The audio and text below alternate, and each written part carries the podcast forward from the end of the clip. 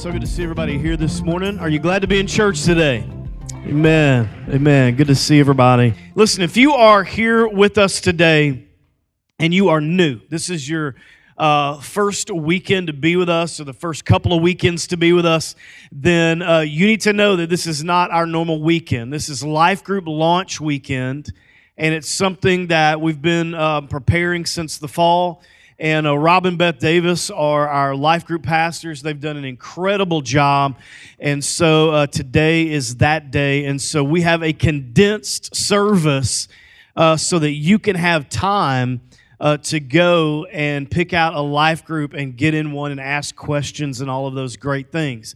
So I'm not going to speak long today and um, but I do have uh, some some thoughts to share with you. I think every week I say I am not going to speak long, and I end up, you know, 40 minutes into it. but um, I just want you to know that if you are new, this is a weekend that is still applicable to you. It's a great weekend to hop into a life group. If you're exploring a new church or you're trying to find a church home, there, this is actually a great weekend uh, for you to be part of us. So I want to start today with Acts chapter 5. And so if you have your Bible or an app, I want you to go there with me um, Acts chapter 5, and I want to just show you some of the template that was taking place in the New Testament as it pertains to life groups, something very, very important. So, Acts chapter 5, verse 42, I'm going to read the ESV today, but this is what it says. And every day, everybody say every day, in the temple and from house to house, they did not cease teaching Jesus as the Christ. So, this was something that in the early church was a daily routine of coming together. If you back up about three chapters, it tells you in, in the second chapter of Acts that they um, submitted themselves to the apostles' teaching, they broke bread, and they basically shared the story of Jesus. And it was happening house to house to house. Now, this is now a fancy way of what we would call a life group.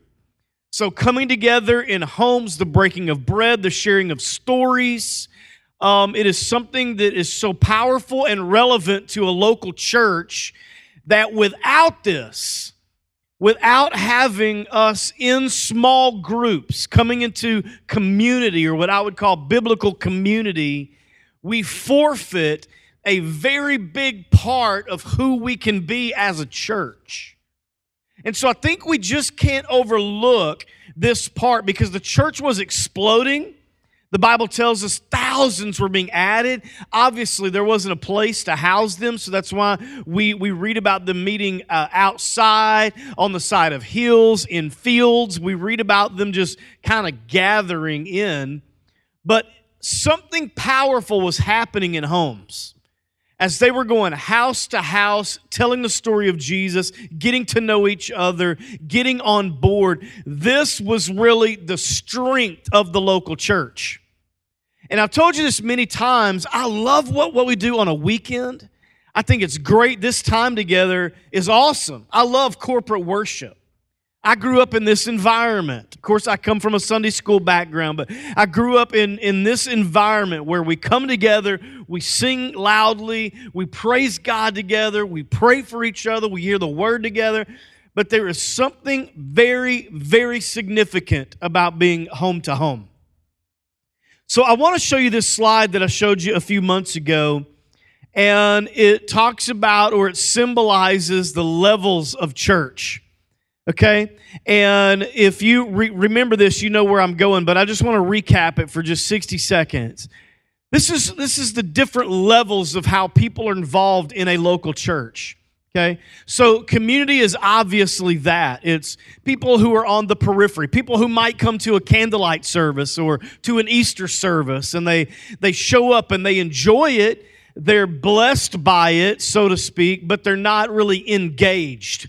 Okay? And then they drop into a crowd. Okay? And a lot of churches have, have crowds, especially in the Bible Belt. Uh, our churches tend to be larger in the in the South, and so um, we we have a, a crowd. But then there's these last two levels that are significant and they break away from the community and the crowd and they drop down into the congregation. Now, the congregation is definitely life group. When you join a life group, you are moving from crowd to congregation. When you serve, or this is the way I always teach it, when you serve, you're dropping from congregation to core. And so you'll hear a lot of pastors say, How do we get people from the door to the core? How do we move them in? How do we how do we get people more and more and more engaged where the local church is part of their weekly? Okay, now here in Acts, it was part of their daily. House to house.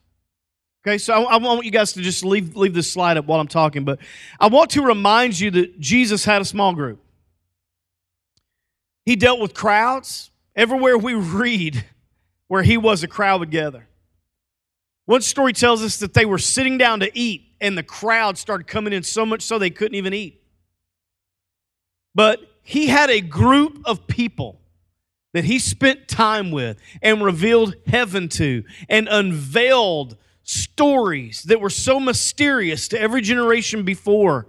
It was something powerful about him breaking away from the crowd for a moment to come into this core group of people. Paul echoed this obviously by meeting in homes. As a matter of fact, up, up until 1980, most church plants started in a home. So he said, let's, let's get into a living room, get five or six families, and let's just see where God takes it.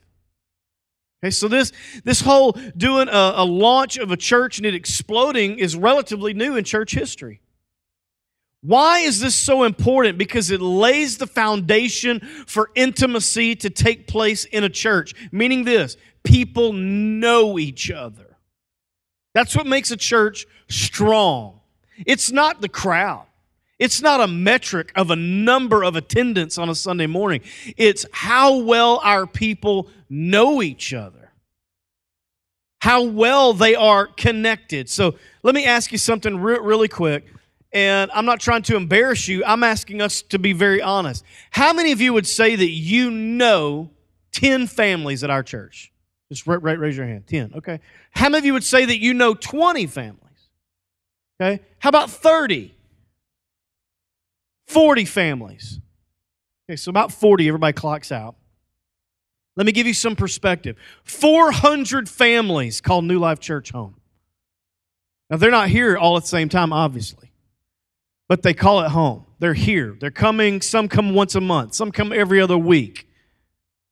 Okay, but 400 families, if you ask them, what church do you go to? They would say, oh, we, we go to New Life Church. It's, it's amazing to me how many people I'll talk to on a weekly basis. They'll say, hey, do you know so and so? And I'll say, yeah, they go to our 9 a.m. service. What? I didn't know they go to our church. Yeah. What, what service do you go to? The, uh, the 11 o'clock service. What y'all don't realize is this place is like pastoring two churches. Because the nine don't know the 11. Some of y'all are going to go to life group with people and you're, you're going to go, hey, welcome to New Life Church. And they're going to be like, I've been here five years. What are you talking about? I was going to tell you the same thing. So, life groups, and let me just give you these really quick, quick thoughts, then I'm going to wrap up. Life group this is going to be a, a country boy point right here. Life group is not like steak. Okay? It is like gumbo. All right? Everybody say amen. You're not going to hear that anywhere else in the world today. This is, this is creative preaching right here. When you go get a steak, you ask for your favorite cut and they bring it out, and you kind of know. I mean, no matter where you are, I mean, depending on a few restaurants, but for the majority, your brain tells you, I know what to expect. Because I've had this cut of meat my whole life. I always order the same thing. I know what it's going to be. But gumbo is very different based upon the recipe, on the ingredients, about what came out of a ditch. Right? Crazy Cajuns. We kind of know, yeah, I mean, this is what it's going to be like, but, but we kind of don't know. And so everybody's gumbo is different based upon the ingredient. That's what a life group is like. And so you can't get hung up on going, I want my life group to be steak. I mean, I want it to be perfect people who would eat where I where I, I, I would eat and they kind of make what I make and they kind of do what I do and they kind of see God the way I see him. And that to me would be the perfect life group. Listen, that would be the worst life group ever because everybody in it is like you. Right? What makes it so good is that everybody in it is so different, it's distinct. And that's what makes a church beautiful is that it's not comfortable. It's not always predictable. It's not always going, hey, I know exactly what to expect and anticipate. Second thing, life groups are as much about you as they are about our church, meaning this every life group that you get in, you're going to learn something and you're going to give something. It is a give and take relationship. You're going to learn something about people. You're going to learn a new social skill. You're going to you're going to learn to stick with people. You're going to learn to pray in different ways. You're going to learn to be sensitive in different ways. And yet you are also going to impart something great into that life group. This is what makes the beauty of the New Testament church so amazing. People from all kinds of backgrounds coming together, house to house, breaking bread, telling the story of Jesus and how he affected and impacted their life. So, third and final is this life groups will increase your level of care. All right? Life groups help you drop from crowd to congregation. I'm, I want to be very sensitive here, but I also want to be very truthful. And that is this a lot of people in the crowd don't care. They're being served, they're being taken care of. Maybe they walk away with something from the experience of being together, but the care level isn't there. I tell you this story often. I, find, I, I bet I tell this three times every year. But I remember one time in the early days of our church, I remember being in my office one morning and I was looking out out the window and a gentleman had parked and he was coming inside and he's just kind of moseying in and for some reason he caught my attention. I'm watching him and he looked down and he saw a piece of trash in the parking lot. It was small. It wasn't like a cup or a pizza box or something like that, but it was just like like a gum wrapper or something. And he sees it and he bends down and he takes it and he picks it up and he wads it up and sticks it in his pocket and I thought, right there, that guy is now an owner of this church. That guy is not in the crowd. Why? Because he's treating that church like it's his own place.